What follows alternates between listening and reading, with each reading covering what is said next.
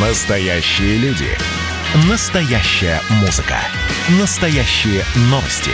Радио «Комсомольская правда». Радио про настоящее. 97,2 FM. эм.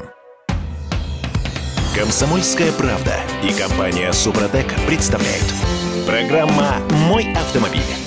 Если все в порядке, то вы прямо сейчас слышите не только э, меня, Дмитрия Делинского, Меня, Алену Гринчевскую. но и как живет Константин Заруцкий. Проживал, спасибо, коллега.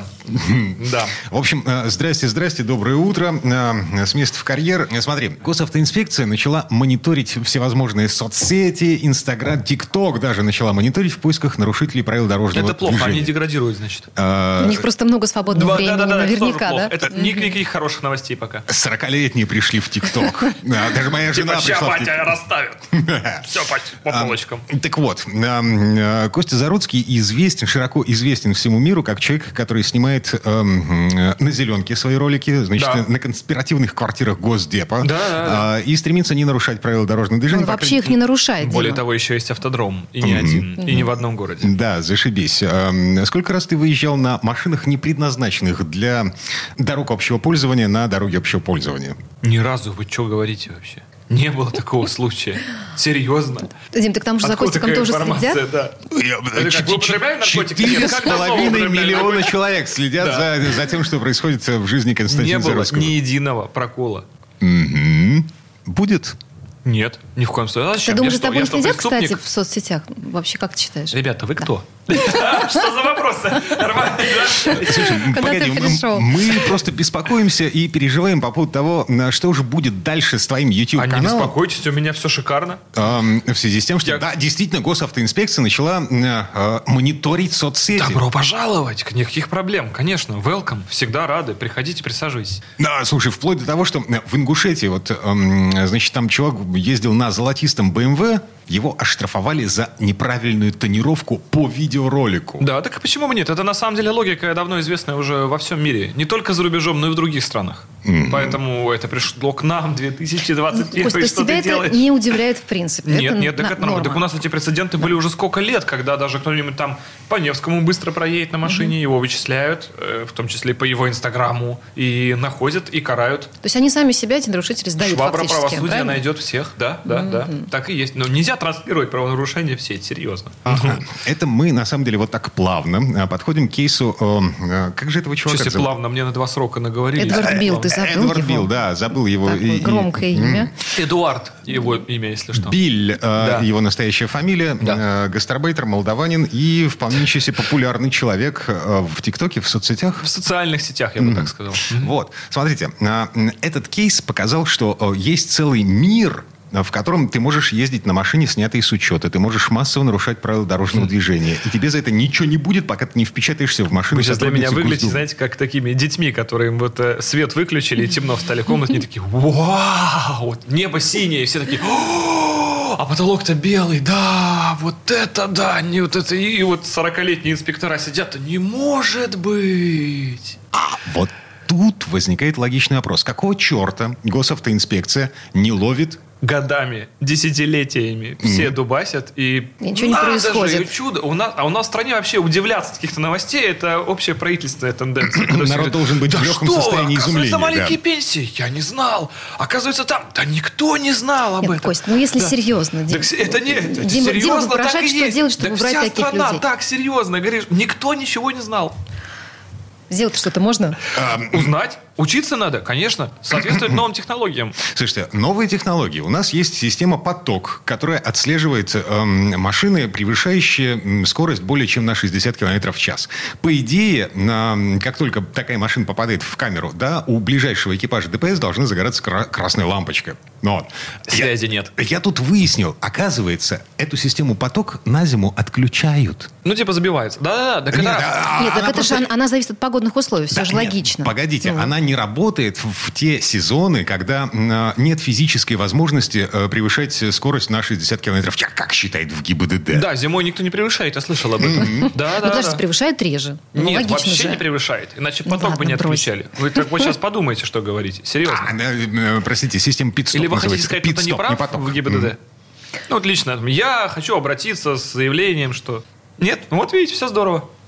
Так, А, м, Посмотрим на эту тему с другой немножко стороны. Как убрать вот этих ушлепков с дороги для того, чтобы э, ну, как можно меньше Что-то людей- вроде рецидива, бальная система. Как я Так. уже много раз и говорил. Опять же, усиление контроля за видеофиксацией, обращение граждан, создавать эти приложения, в которые любой гражданин То может надо обратиться. стучать. Ты вот за это, получается, да? Стучать. Вы, Да? вы, вы сегодня кто? Вы по обе стороны спектра. Вы с погонами и, и уже два срока за. Откуда этот говор? Что значит стучать? Хороший поли- Повышенная полицейский. Я- мы не запутались. Не, на самом Так. деле, я сама один раз стучала на такого злостного нарушителя. И мне не стыдно. Да? Одним вот этим шлепком, наверное, стало меньше. на дорогах Наверное, а может и нет. Но тем не менее, вы проявили Да. гражданскую сознательность. Давайте так Да. скажем. Нас же смотрят, в конце концов, образованные люди. А у вас сегодня вот это все ушлепки, стучать. Соберитесь, кто вы? Ну, серьезно. Все-таки может начальство послушать это. Так вот, вы проявили социальную ответственность повышенную, допустим, в рамках нашей страны, да, и сочли своим долгом пресечь обнаруженное вами, не пресечь, по крайней мере, а э, Сообщить донести- о нем соответствующие Да, да, да, органы. да. Э, Что, по вашему мнению, стало нарушением закона. Является оно им или нет, дальше уже дело разбираться тех органов, которые получили непосредственно это сообщение. И на него отреагировать. Ведь таким образом сегодня э, вскрывается не только правонарушение на дороге, но и где-то, допустим, там кто-нибудь лил химию в воду, пошли разводы. Опять же, все это делается по поводу обращений граждан. Приезжает всякая комиссия, начинает расследовать. Это, в принципе, это благое дело. Да. Ведь безопасность э, наша вся зависит в том числе и от вас. Вот сегодня вы, э, допустим, сообщили о том, что какой-то человек петляет по дороге, едет плохо, да? А- И он гипотетически не попал в ДТП с кем-то другим. То есть, Кость, ну, ну это же неправильно. Это прикладывание Почему? ответственности от, не знаю, тех э, людей, которые должны заниматься безопасностью на дорогах, условно говоря, на вот наши с вами так плечи. их вроде никто с дорог-то и не выгоняет, этих людей. Пусть они там, когда Да, конечно, сидят и ничего не делают. Да, их становится А, все, ТикТоках. меньше и меньше. Да, да. они сидят- Они- они А, сидят в Инстаграме, сидят в ТикТоке на основании того, что они контролируют дорожную обстановку, да? В Ну, ТикТоке. получается, что да. А в- А в интернете кто-то не прав, и теперь органы должны этим заниматься. Да нет, я думаю, что это абсолютно одно другому не мешает. А почему бы нет? Слушай, есть предложение приравнять вот эту агрессивную манеру э, водить машину, да, э, к пьянству за рулем. То есть, э, если есть шлейф из там сотни другой м, нарушений правил дорожного движения, э, есть ДТП с пострадавшим, то за это ДТП наказывать как за пьяное ДТП с пострадавшим. То есть, опять же, мы переходим к некому рецидиву. То есть, э, допустим, некий послужной список, или как вы сегодня это любите, э, не русское слово, кейс. Мало ли куда мы вещаем, мало ли, опять же, кто нас слышит. Как характеристика водителя. Чем больше обращений на какого-то человека, да, что, допустим, даже не, не, не удалось ни разу доказать его вину, но много обращений на него, что он агрессивно водит и так далее, может ли это послужить э, поводом к тому, что при рассмотрении какого-то фактически случившегося ДТП это будет учтено ему как плохая характеристика или что-то типа того? А китайская система социальных баллов. Мгм. Чем больше ты доносишь на кого-то другого, тем больше, соответственно, тебе преференции или что-то А, типа того. Да, и чем больше жалоб на тебя со стороны окружающих, Тем меньше... рейтинг понижается. Да, твой социальный рейтинг, а, вплоть до того, что тебе там э, запрещают, э, ну, я не знаю, ездить куда-то. например. Выезжать за границу. На, на- выезжать на автомагистрали, например. Ну, если скажем так, здесь существует э, опасность чего? Что какие-то люди, которые вас не любят, могут объединиться и накидать этих жалоб фальшивых.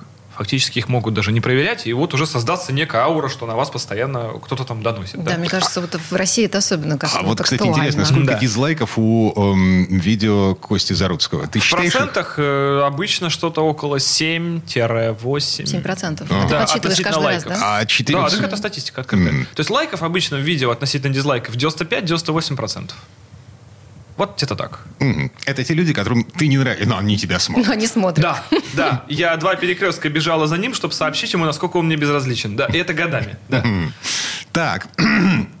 И что, вторая ипостась, ты- ты- то есть ты не договорил по поводу того, собственно, к чему это может привести. Да, это может привести к тому, что какой-то человек может быть э, обвинен в том, чего он не совершал, поскольку у нас все-таки существует презумпция невиновности, и вот эти общие все да, доклады, доносы, на Доносы, какое-то, скорее, да, да, да, не стоит как-то зачитывать, пока они не будут доказаны фактически. Тут в любом случае вся ответственность переносится на плечи тех людей, кто рассматривает непосредственно эти сообщения да, о каком-то агрессивном вождении или возможных правонарушениях. Потому что не забываем, когда вы фиксируете э, чье-то правонарушение и куда-то его отправляете, это возможное правонарушение, потому что вина человека может быть доказана только в суде. Следовательно, вы вроде как ничего и никого не осуждаете и никуда не сажаете. Mm. Вы просто фиксируете то, что вы увидели, и то, что, по вашему мнению, нарушает закон. Дальше отправляете его куда-то в инстанцию. Эта схема работает во многих странах. На самом деле ничего плохого в этом нет. Но это позволит моментально выпилить Эдвардов Биллов э, с улиц нашего города. И тогда бы сейчас многие люди не лежали в больницах. А, давай вспомним а, кейс кейс Михаила Боярского. Сколько раз его машину, припаркованную как попало, посереть Петербурга Да, по-моему, по сей день. А, Михаил Сергеевич очень комфортно себя чувствует в этом состоянии. А сколько раз госавтоинспекция отказывалась штрафовать Михаила Сергеевича? Столько же, сколько фотографировали. Ну, в Гасконе свои правила, я не знаком с ними. А, э, аргументация такая. Значит, человек, который сфотографировал нарушение, он должен э, не просто прислать вот эту фоточку, да, он должен прийти в группу разбора в ГИБДД и написать заявление физически. Да, меня, меня также вызывали. На самом деле не все пойдут. Вот, э, да, да, да, процедура усложнена, чтобы человек, который, если он решил все-таки какой-то составить донос на человека, он прям шел до конца, чтобы он испытал больше боли, там, чем тот человек, на а которого... ты сомневаешься в принципиальности наших российских граждан? А, отчасти да, довольно ленивый, на самом деле, народ, если сравнить. Mm-hmm. Вот в плане вот, вот таких поступков. То есть тратить свое время ради наказания кого-то, ну, в нашей стране не очень принято. Я, ну, то есть мы не настолько принципиальны, скажем так, как же mm-hmm. Или нужно наступить на очень любимую, очень больную То есть эта боль должна быть причинена лично как бы mm-hmm. потерпевшему. То есть нужно непосредственно этим потерпевшим стать. А увидеть, что, ну, после мне не помешало, но просто едет странно, это вот уже не так грань э, напряга, ради которой стоит тратить свое время на это. Mm-hmm. Так, ладно, так и запишем. Заруцкий за эм, то, чтобы мы проявляли социальную ответственность, повышенную, повышенную социальную ответственность, но не верит в то, что эм, это, в принципе, возможно в нашей стране. Да, да. Вернемся в эту студию буквально через пару минут. Публицистка, комсомолка и просто красавица Диана Кади с пристрастием допрашивает главных ньюсмейкеров страны. В конце каждого выпуска спорщики заключают пари на главные темы дня. Что получит победитель? Скоро узнаете. Азарт, инсайды, разговоры шепотов и на повышенных тонах. Все это программа «Пари с Дианой Кади». Слушайте каждый вторник в 6 часов вечера по московскому времени на радио «Комсомольская правда». «Комсомольская правда» и компания «Супротек» представляют. Программа «Мой автомобиль». А это мы вернулись в студию радио «Комсомольская правда». Я Дмитрий Делинский. Я Алена Гринчевская. И я Константин Заруцкий. Эм, конфеты уже прожеваны, э, все да. еще пьем кофе. Значит, эм, здесь сейчас, э, ну, в общем, такое подтверждение с старинной мысли о том, что на каждую хитрую гайку найдет свой болт. Э, этот болт таки положили эм, на реформу техосмотра. Предсказуемо? Неплохо. Неплохо. Предсказуемо, да, да, да. Ну, в целом все, все как и должно быть. А в чем суть? Я Сма... верил, я, ждал. Надеялся, судя по всему. географические координаты, которые прописываются в фоточках, э, фотографии сейчас нужно отправлять в систему EI100 для того, чтобы открылась карточка техосмотра, да? А, так вот, географические координаты в эти фоточки можно перебить в пару кликов Да, мыши. конечно, это же EXIF в JPEG, грубо говоря. Ну, если мы так техническим языком говорим, что каждая фотография, если она в цифровом виде, неважно какой-то формат, она содержит в себе некий информационный блок, в которые прописываются все эти данные. Дайте мне мой блокнотик, ну, простейшее приложение блокнот там mm-hmm. для операционной системы, и я все сделаю. Mm-hmm. Все легко и просто а, Да, да. Ну, видите, они тоже до этого догадались.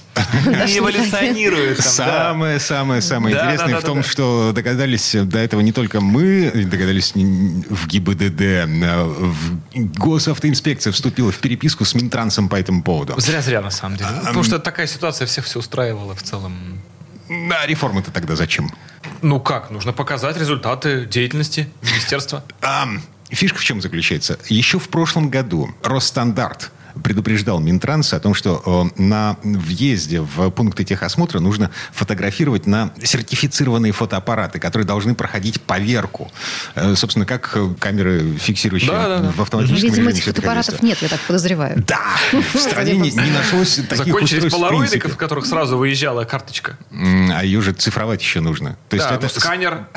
Видишь, как все сложно. В общем, а, сейчас снова компании появились, которые предлагают купить техосмотр, если раньше это стоило там, ну, рублей 600, там, тысячу, может быть, полторы тысячи, сейчас за две тысячи. Ай-яй-яй, откуда такие деньги? Да, э, мошенники эти, э, ну, условно говоря, мошенники, вот, они в, в полный рост осваивают Photoshop. И блокнот, как я и говорил. Ну, до есть к октябрю они, наверное, запустят уже всю систему отлаженную, да? Я не, ну как, я как по примеру, как вот изначально я говорил, что Да. пусть там разрабатывают. Главное им не мешать. Ребята трудятся, красавчики. Прям вот удачи им. Так и по сей день я верю с нескрываемым, конечно, энтузиазмом, что все будет как надо. А Всем надо. причем. Еще Им раз, нам. еще раз возвращаемся к э, сакраментальному уже такому вопросу, напившему Осковину. Э, техосмотр-то нужен, в принципе? Да, или нет? конечно, нет, техосмотр нужен, безусловно. Он причем нужен, во-первых, чтобы самому убедиться, что с машиной все в порядке. А, то есть стандартного обслуживания э, раз в год не хватает. Э, Не хватает, потому что, если мы говорим про новые автомобили, там же неспроста техосмотр для новых автомобилей-то отменили. Ну, по сути, он теперь действует новый Ну, с- с автомобиль, там, четвертого три, года, а да. будет уже Мгм. и 5 лет, да, скоро там, или что-то типа того. Потому что за этим в большинстве своих случаев следит официальный дилер. А он отвечает головой за ту машину, которую выпускает э, через свои ворота. Если потом произойдет ДТП, и оно произойдет из-за дефекта, который будет доказан, это ляжет на плечи автопроизводителя, это огромные убытки. Поэтому, грубо говоря, государство и наше министерство условно выражают такое квотум доверия официальным дилерам.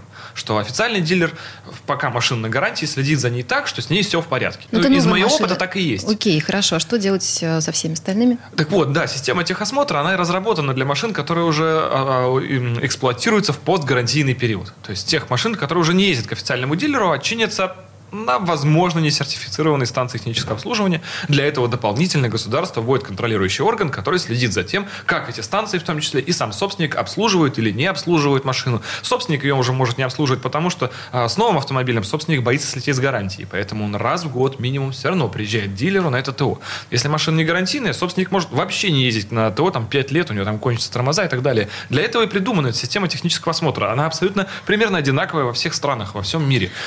И от Слушай, нее ну, никуда не ну, уйти. ну, это хорошо, нормально. Вот данные цифры Дима любит приводить. Может, тоже я Так, озвучу. так. По данным Минэкономики, знаешь, сколько автовладельцев в России техосмотр не проходит? Мне кажется, более половины. Ну, 85% так. Опачки, я угадал. Но ведь это более половины. Ну, здорово. Более чем. Да, вот Ну, кто все эти люди? Они не боятся ни за себя, ни, Да, не конечно, не с за- вами соседи в потоке, конечно. Да, да, да. Как страшно жить. Ну, они с Россия для смелых. А Еще пара цифр. Э, Ну так, для того, чтобы было понятно, с чем мы имеем дело и с чем мы столкнемся в сентябре, э, э, когда все начнется в полный рост. Значит, у нас в стране 5000 зарегистрированных пунктов техосмотра. Это эм, э, организация, которым выдана лицензия официальная. На самом деле, работающих из них опять же, по официальным данным, тысяча, максимум полторы. Все ну, остальное да, а это ш- остальные работают в режиме выдачи талона. да, просто. да. Ам, полторы тысячи пунктов, так же работать. пунктов техосмотра ам, на всю страну. Извините, это, э, ну, это, конечно, не капля в море, но на всех не хватит. Недостаточно, скажем Да. по вашему мнению. Ам, значит, либо очереди. Не, мне за- кажется, люди просто заморачиваться не будут. Не, погоди, за Да. 850 рублей. Да, Вот, то- заморочиться. либо ам, ты покупаешь за 2500, у тебя будет вилка. Разница между 800 рублями официально и двумя с половиной тысячами через Photoshop. М, Так тут вопрос, сколько стоит ваш день? Владение Если больше машиной, полутора, то добро пожаловать. Мгм. Мгм. Итого зарплата, учитывая, что у нас 21 рабочий день, должна быть где-то около 50 тысяч рублей, на котором становится нецелесообразным посещение станции техосмотра. Тара-тара-та. Очень простая арифметика от Кости Заруцкого. Ладно. А, Ждем с нетерпением а, наступления осени. Как обычно. Когда все это должно заработать в полный рост. Не иначе. Ам, Я полон такой. оптимизма. А, Что у Заруцкого звучит в машине, когда Заруцкий не работает? А, Часто тишина. Ага. Если близится выход очередного ролика, то, соответственно, близится на переборе вся практически возможная музыка в поисках необходимого ритма современной эстрады, чтобы он хорошо подошел к видеоряду.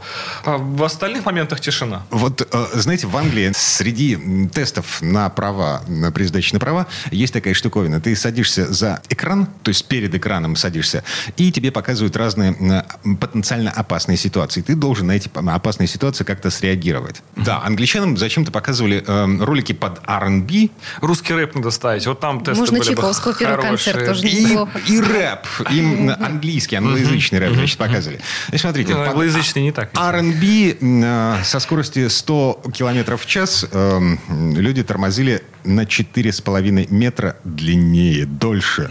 Потому что время реакции увеличилось из-за того, что громкая да, музыка, да, они да. отвлекались на это. А рэп не громкая музыка? А вот я поэтому в тишине, я прям на острие реакции. всегда. Вот, значит, под рэп люди тормозили быстрее.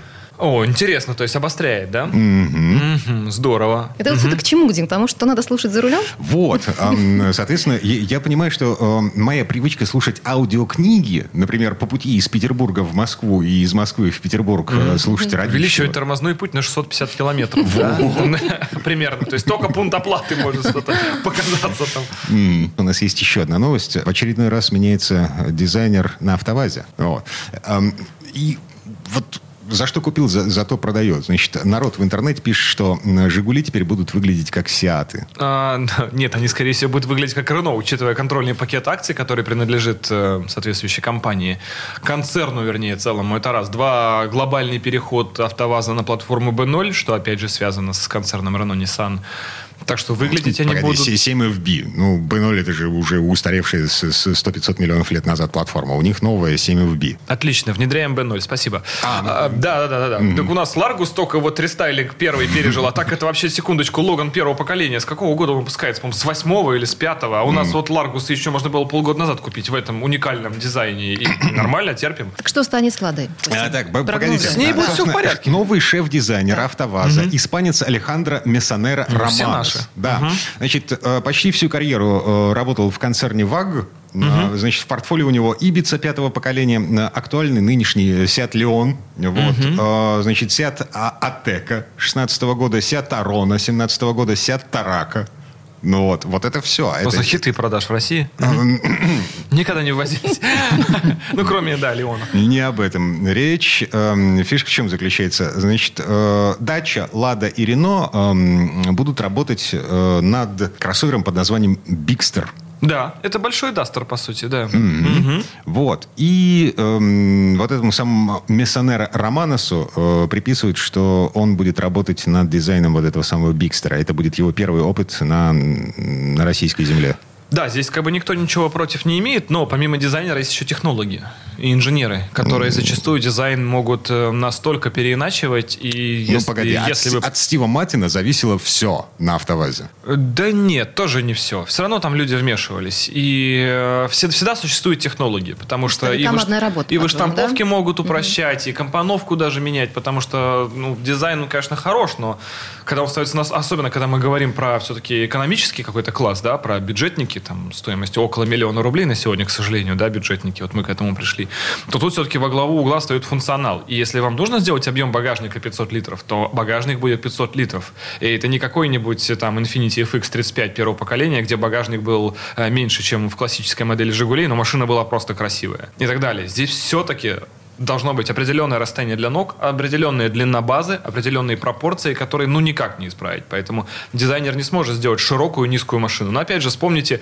если мы говорим про дизайнера на, на автовазе, концепт X-Ray в итоге Сандера обмазанный пластилином, который сейчас и продается. Ну, вот так вышло. То есть концепт это одно. И там дизайнер, да, разделяет и властвует. И то, что нам выкатывают в начале, это прям, это да, это дизайн. А дальше начинаются технологии, потому что на какую платформу все это ставить, у платформы тоже есть максимально возможная длина и ширина и так далее. Ее нужно будет соблюдать, и все это придется как-то компоновать.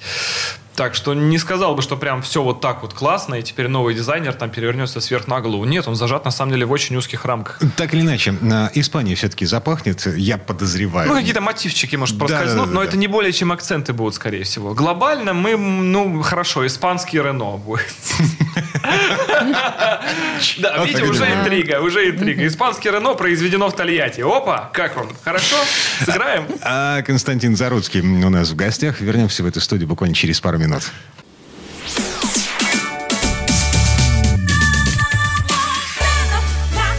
восхитительных штанах на лабутенах На и восхитительных штанах Небо, в небо, мне бы в небо Здесь я был, а там я не был А ВВП Ленинград, МВП.ру Комсомольская правда. Радио поколения группы Ленинград. Комсомольская правда и компания Супротек представляют. Программа «Мой автомобиль».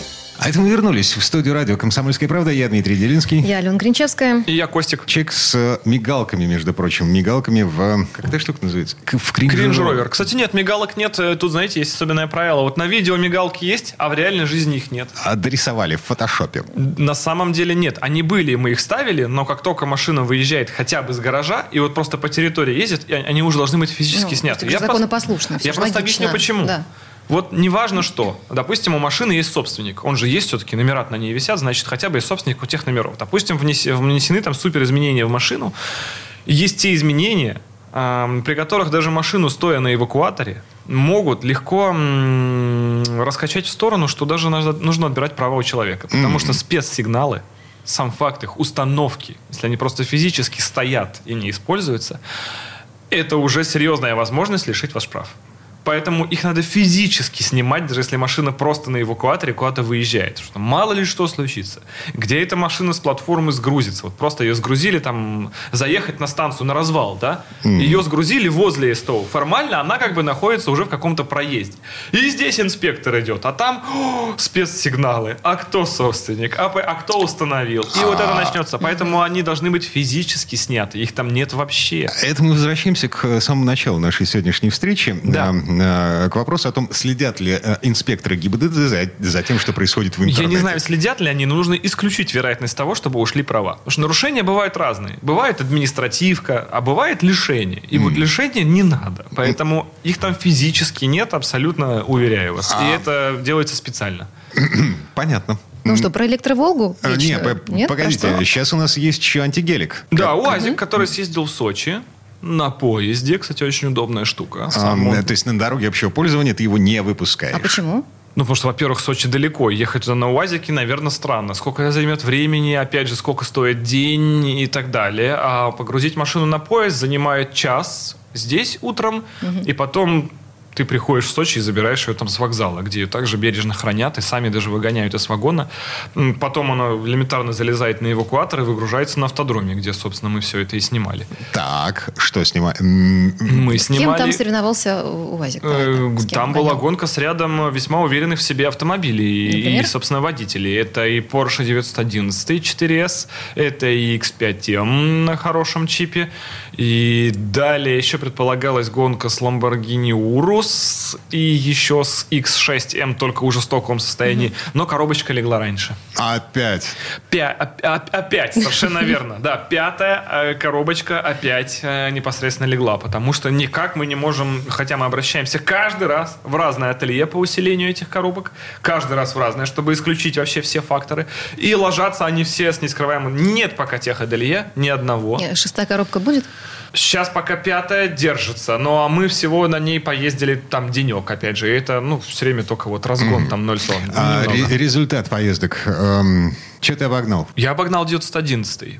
Да, но причем даже по паспорту 911 едет все равно 4,2 до 100, как и мы. То есть, в принципе, все было хорошо в сравнении. X5M уже обогнал нас, потому что он, опять же, был немножечко там подзашит, мощнее. Он явно из 4 секунд выезжал, соответственно, очень хорошо уходил парень. Молодец.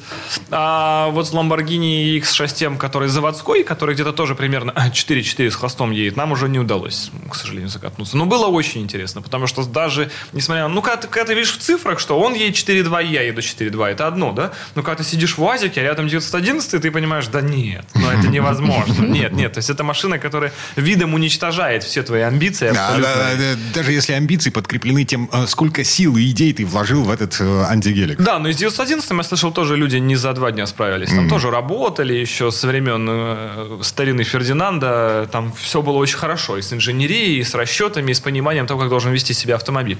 А мы тут, в общем-то, с области выехали, четко вот прикрутили, там сварили, и вот вроде едет. Ну, то есть понятно, что мы соревнуемся на прямой, да, и тот же самый 911 нас уничтожит глобально и на там более длинных дистанциях, и если гипотетически он встретит это на кольце, вдруг именно на трассе с поворотами. Но, тем не менее, мы соревнуемся по прямой, и это азартно. Но э, деморализует очень сильно даже внешний вид таких автомобилей спортивных. Прям хочется просто домой пойти и все, и не мучиться. Так, идея основная э, по-прежнему. Что-то себе доказать. А, идея, сейчас у нас называется серия «В погоне за Ламборгини». То есть, поскольку УАЗик у нас можно условно причилить, э, при- причилить, да, и причислить в том числе к классу кроссоверов, все-таки это кузов внедорожника на, грубо говоря, в нашем случае уже городской подвески, то есть как будто кроссовер. С соответствующей аэродинамикой. э, Да, да, да, да, да, да. Поэтому берем на сегодня самые быстрые кроссоверы в мире, которые существуют вообще. Это у нас Lamborghini Urus, новый X5M, э, Grand Cherokee Trackhawk, и все это где-то 3.6, 3.7 до 100. Вот наша цель сегодня стать чуть быстрее. Эта гонка не последняя. Нет, не последняя, конечно, потому что мы еще пока в конфигурации со старым двигателем, в котором всего 400 лошадиных сил. Все наши оппоненты это 650, поэтому надо как-то соответствовать хотя бы по энерговооруженности. Работаем, работаем, собираем новый двигатель, новую коробку, видимо. Еще кое-что нового здесь подкрутим, там подпилим и будем пытаться. Потому что помимо мощности понадобится, конечно, еще управляемость, понадобится шасси, понадобится стабильность, надежность, реализация этой мощности, которая с коленвала выходит в двигателе. И там очень-очень много всего. Но мы будем стараться. По крайней мере, это казалось невозможным изначально. Вообще, сам проект «Антигелик», а УАЗик начинался как проект именно «Антигелик», э, был построен с целью объехать самый быстро на тот момент Гелендваген серийный G63, который еще был в предыдущем кузове, сегодня не актуальным. И ехал он тогда, если не ошибаюсь, 5 с чем-то секунд до 100. М, сделал. 5,4 или 5,5, что-то так далее. А Для этого нам хватило бы, на самом деле, 300 лошадиных сил просто на легком кузове, что, собственно, и преследовал себе УАЗик.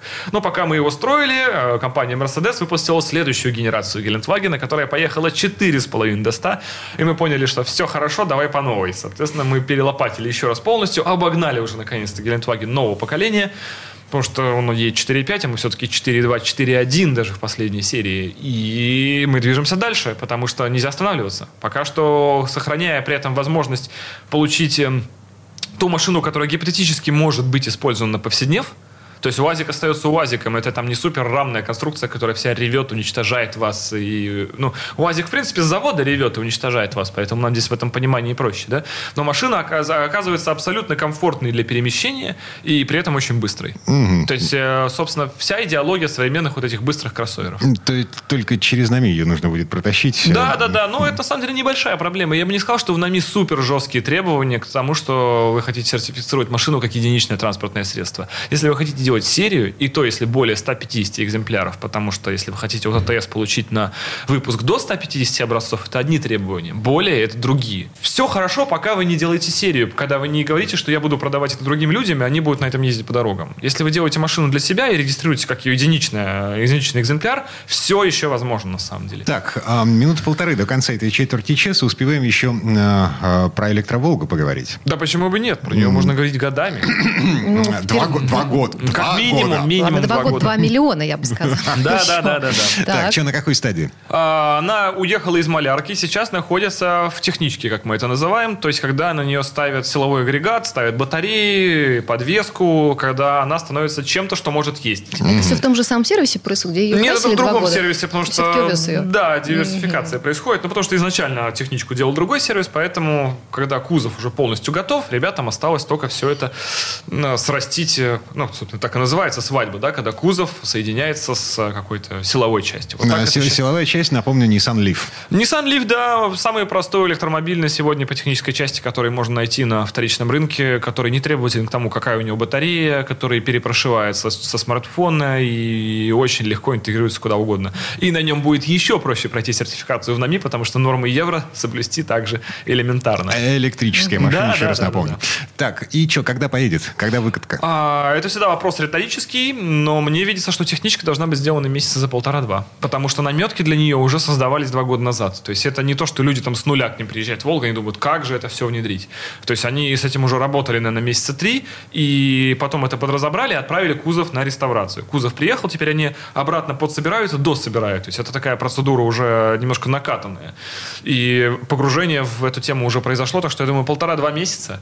Ну, то есть в этом году может уже поехать. А, В этом может, может, может. Давайте так аккуратно говорить. Может, серьезно, да, да, да, да. А потом ей предстоит процедура до собраться по салону, до реставрироваться, и это еще может сильнее подзадержать. Но она хотя бы будет как-то кататься. Это занимает столько времени, никогда не знаешь, во что упрешься. Например, вы знали, что если поставить рядом две Волги, оригинальные, новые, хоть с музея, с завода, дверь от одной к другой не подойдет. И лобовое стекло от одной к другой не подойдет. А они обе заводские, серьезно. Видели ролики вот эти двух-полуторалетней давности, да. как, собственно собственно, подгоняли детали. Сколько «Волк» ты купил? Три я Волги купил. А, и это не помогает никак абсолютно. То есть это была... Мы на третьей Методом поняли, подбора, что... что ли, пытался? Да, да, да, да, да. Подойдет, И, вообще это бессмысленно. Мы покупали как Волги, как доноры целиком, так и запчасти отдельно к ним. И бэушные, и новые, и снятые в хорошем состоянии. Ничего никуда не подходит. Именно поэтому при создании этих автомобилей на заводе использовали лужение. Зачем используют на заводе лужение? Чтобы вы оловом новый автомобиль могли сверху замазать так, что у него прям совпадают там крылья с, с капотом и так далее. То есть просто сверху наплавляется слой там в сантиметр или больше это олово. В чем его преимущество?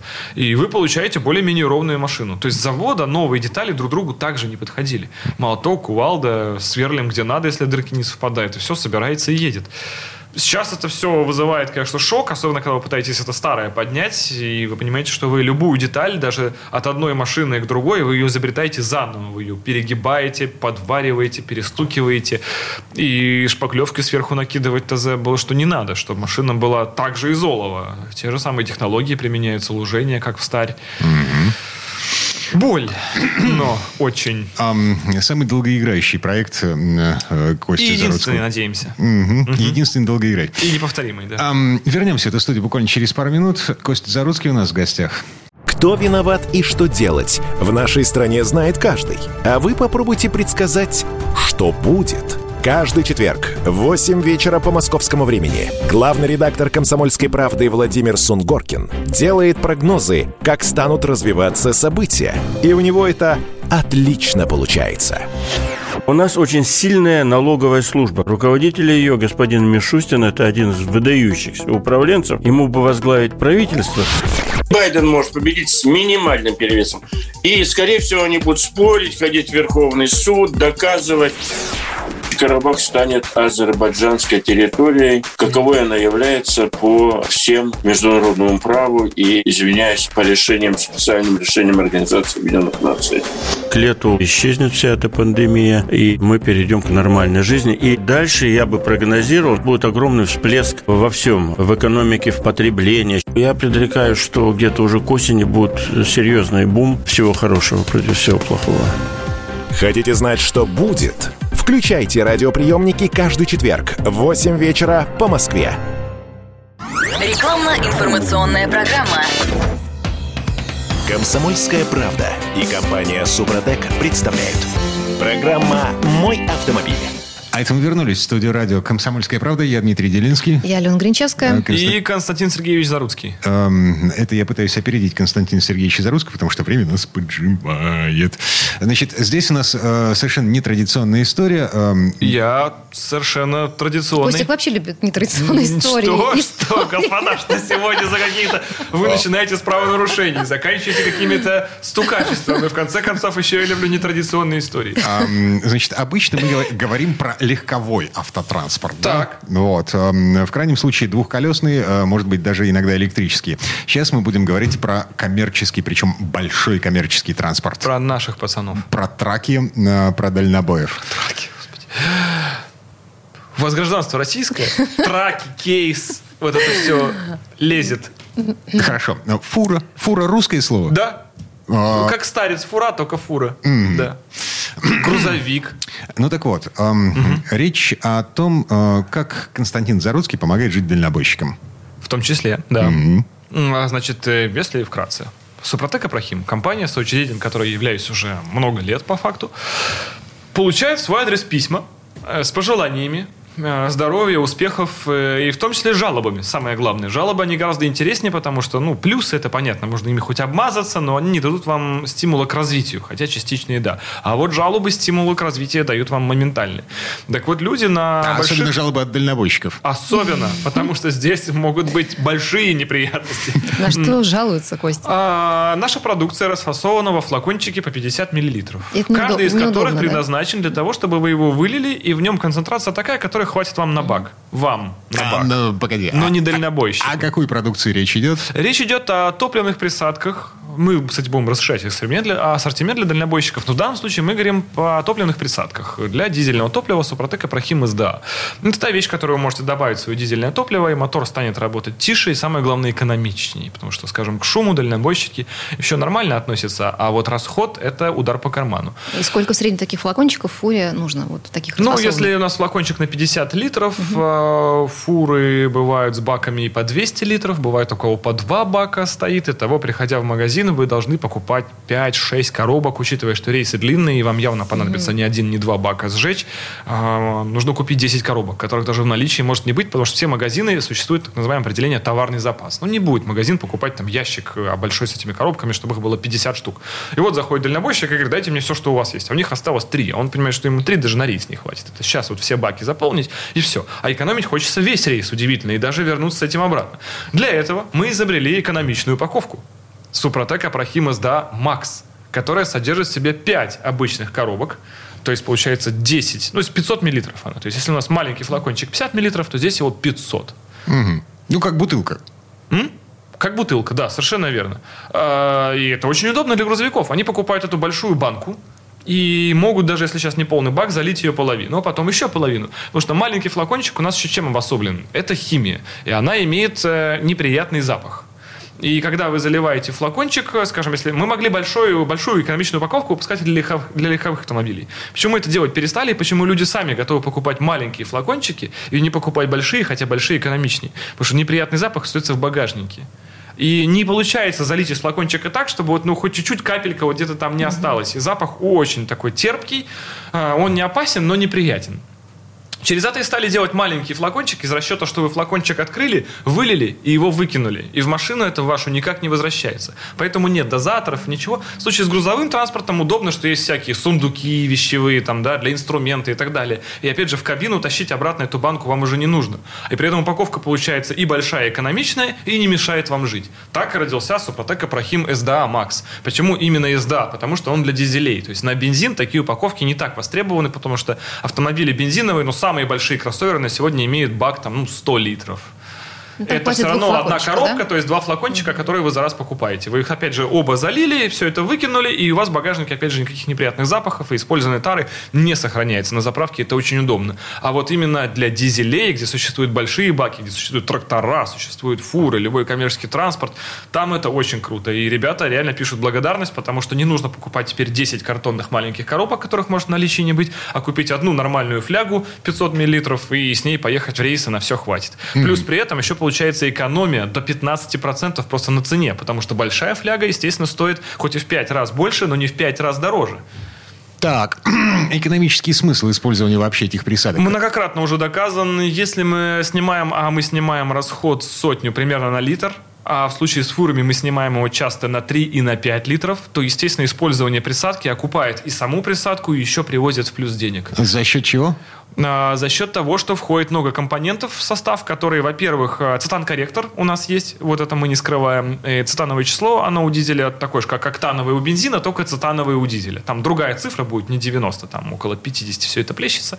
Но, тем не менее, а, цитановое число в России у дизеля очень редко, со- э, да, очень редко соответствует паспортному.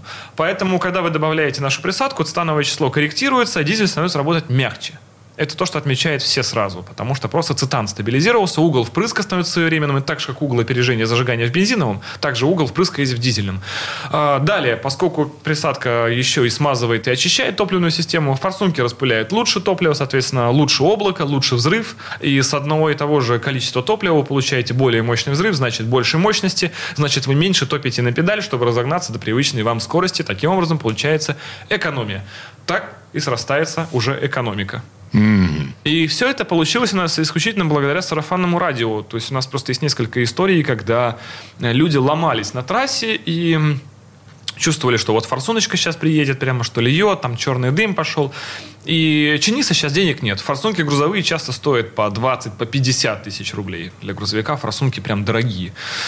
Они хоть и ходят миллионы километров, но всему есть пределы. И вот у человека не было денег, но наша присадочка, коробка стоит 350 рублей. Вот он их купил там две на бак, там на остаток залил, и доехал. Форсунка до конца не сломалась, и дым прошел. И сработал просто сарафан, когда водители стали передавать а, один другому вот эту вот легенду о том, что я вот сломался, залил доехал и, и, и снова форсунку эту не меняю. Я так и езжу. Просто заливаю дальше присадку, она все почистила, и дым больше черный не идет, и все, Ну, машина присадку едет. нужно заливать регулярно в любом случае. Ну, в идеале, если вы хотите сохранить эффект, конечно, от экономичности, если вы хотите, чтобы в топливной системе были все смазывающие компоненты, которые входят в нашу присадку, то да, лучше ее заливать постоянно. Но привыкание не, не, не вызывает. Самый частый вопрос это а, отвалятся ли у меня колеса, если я вдруг перестану заливать вашу присадку. Э, Нет, все будет так же, и двигатель будет работать э, спокойно. И я сам, что секрет, заливаю ее далеко не каждый раз, потому что забываю купить или заехал купить, сейчас нет.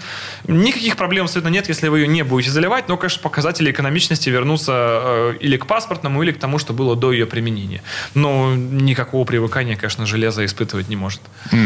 Кайс Грешин сам использовал присадку постоянного действия в топливо. Эм, На заправке э, заправщик, собственно, наблюдал, как, как я ткнул пальцем, э, че, витаминки? Да, да, да. Заправщики всегда очень интересуются, и очень, э, когда вот эта суета возле бензобака начинается, когда вы не просто вставили пистолет, там что-то достали, какую-то коробочку куда-то заливаете, сразу подходит заправщик, спрашивает, что сравнивает, у многих даже есть какой-то уже там набор отзывов по разным брендам и так далее.